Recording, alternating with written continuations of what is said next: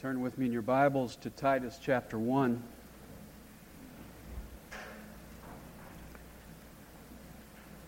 When General Eisenhower wanted to demonstrate leadership, he would lay a simple piece of string across the table and he would say, Pull it and it will follow you anywhere.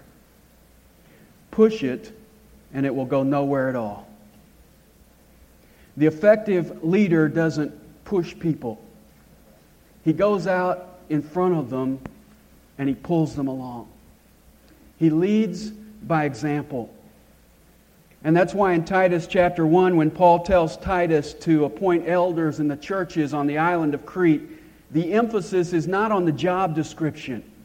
The emphasis is on the qualifications. The emphasis is not on the characteristics of the job, the emphasis is on the character of the man. Jim Elliot pointed this same thing out in reference to the mission field. He said, So many missionaries intent on doing something for others forget that God's main work is to make something of them. The issue is character. And that's why in 1 Timothy chapter 3, Paul says, If any man aspires to the office of overseer, it is a fine work he desires to do. If anybody wants to be an overseer, that's great, but it's not enough. Because he goes on then to give the qualities, and he says his life has to measure up. You see, it's not enough to want it, you have to demonstrate it. And so this morning we're going to look at verses 6 to 9 of Titus chapter 1. And we're going to see here God's measuring stick for an elder in the church. And if you will glance down this list, you'll find that there's nothing about natural leadership qualities. There's nothing about aggressiveness, decisiveness, tact, foresight, vision. There's nothing about educational level or social status or business savvy. Doesn't make any difference if you're a CEO or a GED. A person could be a subordinate in the workplace and the leader in the church because the bottom line is not natural qualities, it's spiritual qualities. You say, well, why are the qualifications so high? D- does God want to have some elite group within the church? No. You see, God knows that people tend to follow their leaders. And that's why so often in the New Testament we are called sheep. And we see that tendency throughout the Old Testament. When Israel had a bad king, the people tended to be sinful. When Israel had a good king, the people followed the Lord. You see, God's standard for elders is high because God's standard for the whole church is high. He wants us to follow them into godliness. Now, you also find the qualifications for elders listed in 1 Timothy chapter 3. And there Paul writes to Timothy, who was working with the church at Ephesus. Here it's written to Titus, who is working with churches on the island of Crete. Ephesus was a big city church. Crete had small town churches. But the qualifications are the same because God's measure never fluctuates. Doesn't matter how large or how small. Doesn't matter whether it's urban or rural. God requires godly leadership. And so let's look at those qualifications. We can divide them into three areas domestic qualifications, personal qualifications, and doctrinal qualifications. First of all, domestic qualifications. We see those in verse 6, and there are three of them. Number one says he's above reproach. That word means he cannot be called into account. There is nothing to legitimately accuse him of. He is blameless. Now, that doesn't mean he's perfect.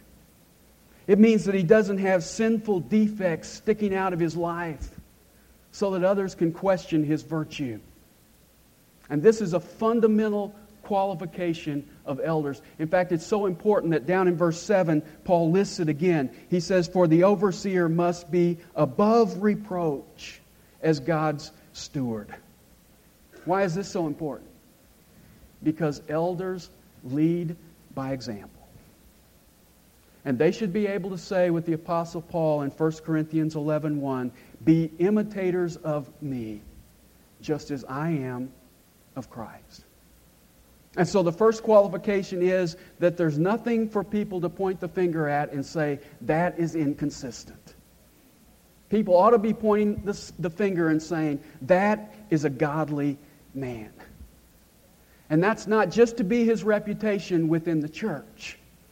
I love what it says about Timothy in Acts 16:2. It says he was well spoken of by the brethren who were in Lystra and Iconium.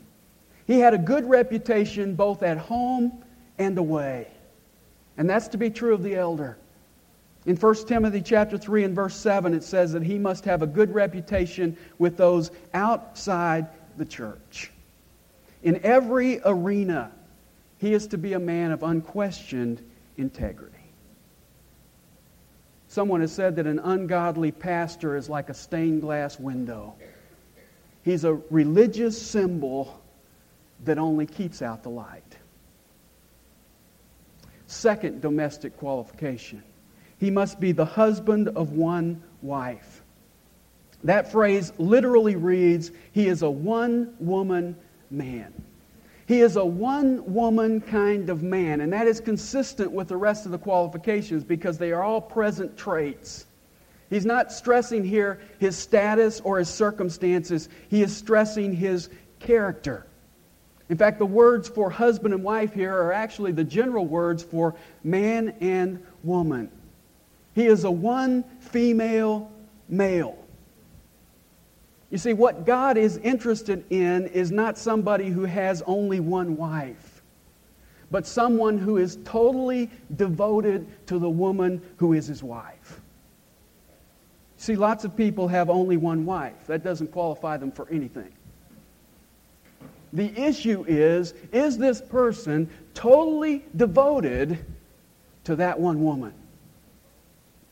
And that's critical. Because what is it today that plagues church leaders? It's immorality. Now, he's not talking here about polygamy. He's not saying you can't have three wives. Everybody knows that. If somebody had more than one wife, they couldn't even be in the church, much less a leader in the church. And he's not talking here about second marriages. Some people say this means one wife per lifetime. And they apply it by saying, well, if your wife dies and you remarry, then you're not qualified to be an elder. Well, that's not a moral quality. In 1 Corinthians chapter 7, Paul encouraged those who had lost their spouse to remarry. And on that occasion, Paul doesn't warn you, but if you do, you can't be a leader of the church. Other people say, well, this, this applies to people who have been divorced and remarried, and that means they're not qualified to be an elder. But you know, the scriptures teach that divorce or remarriage is permissible under the circumstances given in Matthew 19 and 1 Corinthians chapter 7. And I don't think the issue here is divorce because this doesn't say one word about divorce. If that was the issue, Paul could have spelled it out. And if someone has been divorced against the, the permissiveness of Scripture or, or against the exceptions given in Scripture, then he will fail not only on this qualification, but the first one, because he will no longer be above reproach. Some people also say this means that you have to be married to be an elder. But if that's his point, then it wouldn't say one wife, it would say a wife. He has to be the husband of a wife. And if he said that, Paul would be disqualifying himself because he tells us in 1 Corinthians chapter 7 that he was single. And if you take it that way, you not, have to not only say he has to be married, but he has to have at least two children, because in verse 6 it gives the word children in the plural. And so the issue is not that you have to have a wife, or that you can't have more than one wife at a time, or that you can't have had a different wife before. The issue is that if you have a wife, you're to have unquestioned devotion to her alone. It may be that one man had a divorce 25 years ago before he was saved. And he's been married to his present wife for 15 years, and his devotion to her is obvious. Another man could be married to the same woman for 25 years, and he's always flirting with other women. He's always looking at other women. Which one is disqualified to be an elder? You see, the question is not how many wives has he had. The question is his marital devotion. Is he in love with his wife? Is he crazy about one woman? Is he enthralled with her? You see, that's the qualification for a leader. The Holy Spirit is not just calling for a man who has one wife in his life, He's calling for a man who has one woman in his heart. He is a one woman man. Third domestic qualification having children who believe. You know, more than we care to admit it, the Bible holds parents responsible for their children. And that is one of the measures of leadership. An elder must have children who believe. Now, the word translated believe is also translated faithful in the New Testament. And I take it that way on this occasion. It doesn't mean that they are saved because you cannot guarantee that your children are going to be saved. I don't care how good of a father you are, you cannot guarantee salvation for your child. But what it means is that even if they are not saved, they are respectful. And that's consistent with the qualifying statement in verse 6 because he says, You're to have children who are faithful, not accused of dissipation or rebellion. The word dissipation is a word that's associated with drunkenness in Ephesians 5:18. It's associated in 1 Peter 4 4 with all the sensual activities of the unsaved world. In fact, it's the word used of the prodigal son in Luke 15 13, where it says he squandered his estate with loose living, dissipation. The word rebellion used here is the word used for false teachers in verse 10. And it says about them in verse 14 that they turn away from the truth. An elder's children are not to be characterized by rebellious disobedience and immoral behavior. They are to be faithful. And that's consistent with the par- parallel qualification in 1 Timothy 3 4 where it says, He must be one who manages his own household well, keeping his children under control with all dignity. Why is that so important? 1 Timothy 3 5 says, If a man does not know how to manage his own household, how will he take care of the church of God? If you're going to be a leader, your home is the proving ground. If your own children don't look up to you, how will the children of God look up to you? You know, the classic example is Eli. He was the high priest in Israel. But 1 Samuel 2:12 says his sons were worthless. They would intercept people on their way to the temple and take their sacrifices away so that they couldn't offer them to God. And the Bible says they committed immorality with the women who served in the temple. And you know where God placed the responsibility? on Eli. It says in 1 Samuel 3:13, his sons made themselves contemptible and he failed to restrain them. And as a result, it says that God took the priesthood from Eli and his family forever. Why? Because the weakness that made him a poor father also made him a poor leader. And so the f- first area of qualifications is domestic qualifications. Second area is personal qualifications, and that's in verses 7 and 8. There are 11 personal qualifications here. He begins in verse 7 with the negative ones. There are five negative personal qualifications. First of all, it says in verse 7 he must not be self willed. An elder cannot be a person who is headstrong, unyielding, stubborn, he can't be a person who always has to have it his way. Now, when the world is looking for a leader, it, it often looks for people who are aggressive and self assertive.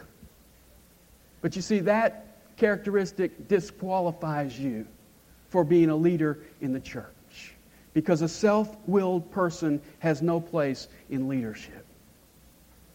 Peter told the elders in 1 Peter 5 3 not to be lording it over those allotted to your charge. And in 2 Peter 2:10 it says that self-will is one of the characteristics of false teachers. A leader in God's church must be a team player. He must have surrendered his will to God and become submissive to the other leaders. You know, sometimes I feel very strongly about something, and the other elders don't see it my way. And you know what I do? I just wait for them to come around. No. If it's God's truth, I will stand my ground. But if it's my preference or my idea, you see, I have to submit because we are co leaders in God's church. And so the first thing an elder can't have here in the negative personal qualifications is this idea of self will. Second, verse 7 says he's not quick tempered. He can't be a hothead. He can't be blowing his top all the time. Someone has said temper is such a wonderful thing that it's a shame to lose it. And that's true. It is a shame to lose it.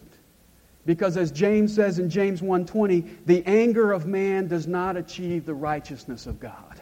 I can be sure that when I have blown my cool and when I am angry, I am not accomplishing God's righteousness. A quick temper is not a shortcut to accomplishing God's goal. It is a detour in the other direction. And that's why Paul says in 2 Timothy 2:24, "The Lord's bondservant must not be quarrelsome, but be kind to all, able to teach, patient when wronged." Third negative qualification in verse 7, not addicted to wine. Now the Bible doesn't say that it's wrong to drink wine. If so, Paul would have said of the elder, no wine. But he doesn't say that. He says he's not to be addicted. That word means to sit alongside. Wine is not to be his companion. If I was to have a glass of wine for dinner, that's not a sin. But if you come over to my house and I've got a wine cellar and a wine rack and all the wine paraphernalia and I'm sitting with my wine all the time, I got a problem. While it's not necessarily wrong to have a glass of wine, it is wrong to be controlled by wine. It is wrong to stumble my brother by doing that. And it is wrong to become oriented to that as a way of life. If every time you see someone, he's got a glass in his hand, that man is not a leader. Because that is not where God's church is going. Fourth negative characteristic he is not pugnacious. Now, that one probably needs no comment, right? Pugnacious means he's not a striker, he doesn't punch people. He's not prone to physical violence. When conflicts arise, they're settled peaceably and reasonably and without animosity. Peter couldn't have been an elder before the Holy Spirit came. He solved problems by pulling out his sword. James and John couldn't have been elders before the Holy Spirit came. They wanted to bring fire out of heaven and consume their enemies. You see, the elder can't be the kind of person who tries to solve things with his fists. We've got a real problem when we start punching out deacons.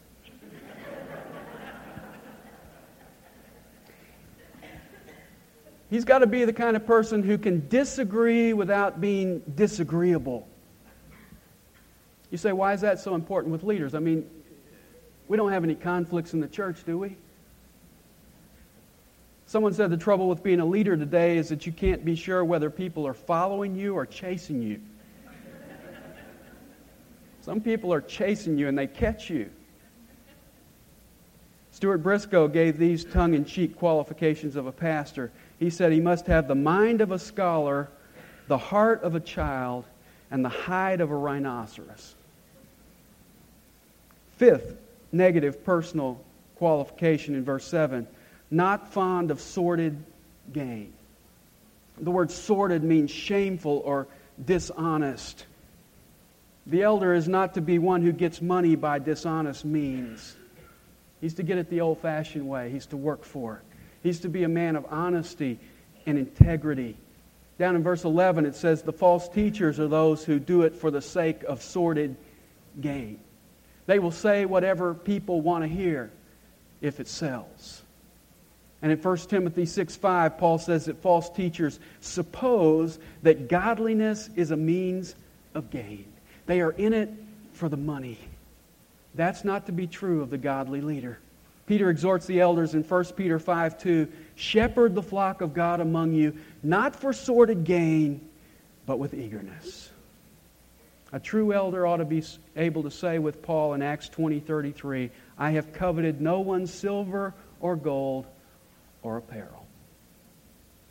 Well, those are the negative personal qualifications. Now he switches to the positive ones in verse 8, and there are six of those. First of all, he says he must be hospitable. That's the Greek word philoxenos, which means to love strangers. You say, My wife is hospitable. She's always having our friends over to dinner. Well, that's wonderful, but that's not really hospitality in the scriptural definition of the word.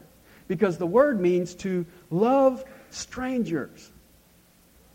An elder and his wife must be willing to open their home to people they don't know.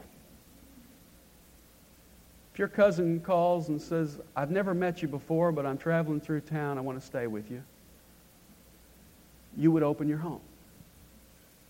Well, we have a lot of cousins in the family of God, people we have never met. And the idea is that you have an open house to those kind of people. If I said today we've got some people traveling through, we need somebody to put them up Wednesday and Thursday night, a whole lot of hands ought to go up, especially the leaders.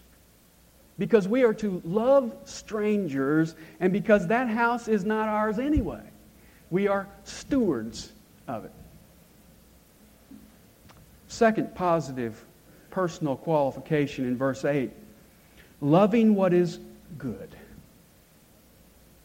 A leader loves what is good good books, good music, good causes, good things. He surrounds himself with what is good. You know, that requires a choice. Because you can't love what is good and what is bad. I like what James Strauchan said. He said, he, he who is not angry at sin is not in love with virtue. You have to hate what is bad in order to love what is good. You know how you can tell whether you love good? It's often evident by what you find amusing. If you find yourself loving or laughing at evil, bad, negative kind of joking, then you're not loving what is good. That's the qualification here. He loves what's good. He surrounds himself with good things. And then third qualification in verse 8, he's sensible. That word's also translated prudent or sober-minded. It speaks of a person who's serious about spiritual things. Someone who is serious about what really matters. I read about a mentor who told a young man, only partly in jest, that he needed two things to be successful in ministry gray hair and hemorrhoids. He said, The gray hair will make you look distinguished, and the hemorrhoids will make you look concerned.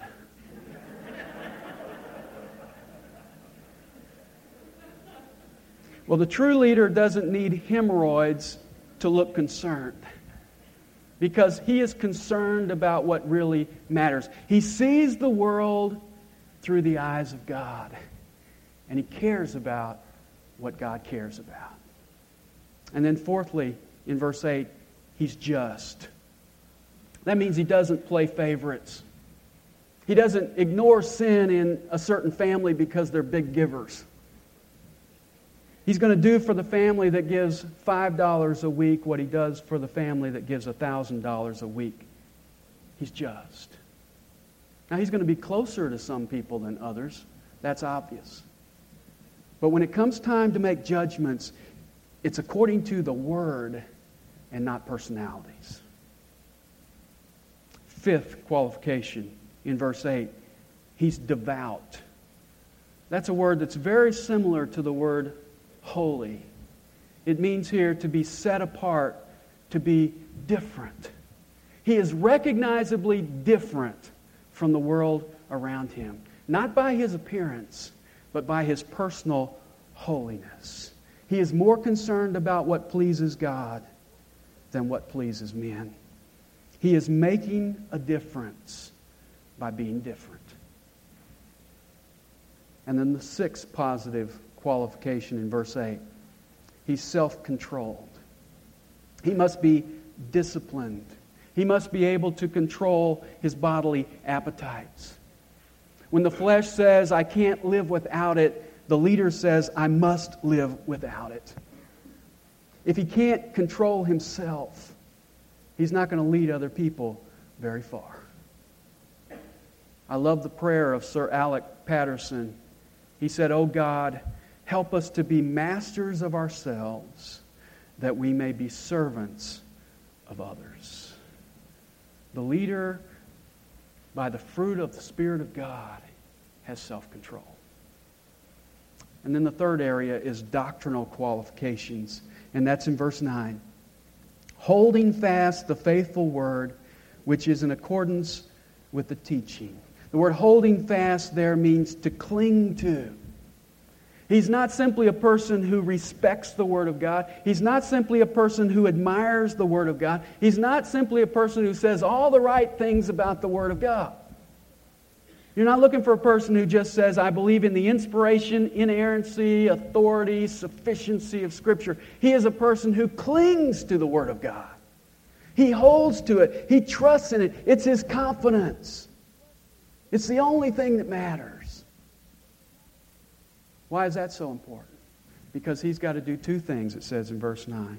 So that he may be able to exhort in sound doctrine and refute those who contradict. He has to exhort. That word means to call alongside. To call people alongside and give them sound doctrine. The word sound is the Greek word from which we get our English word hygienic. It means healthy.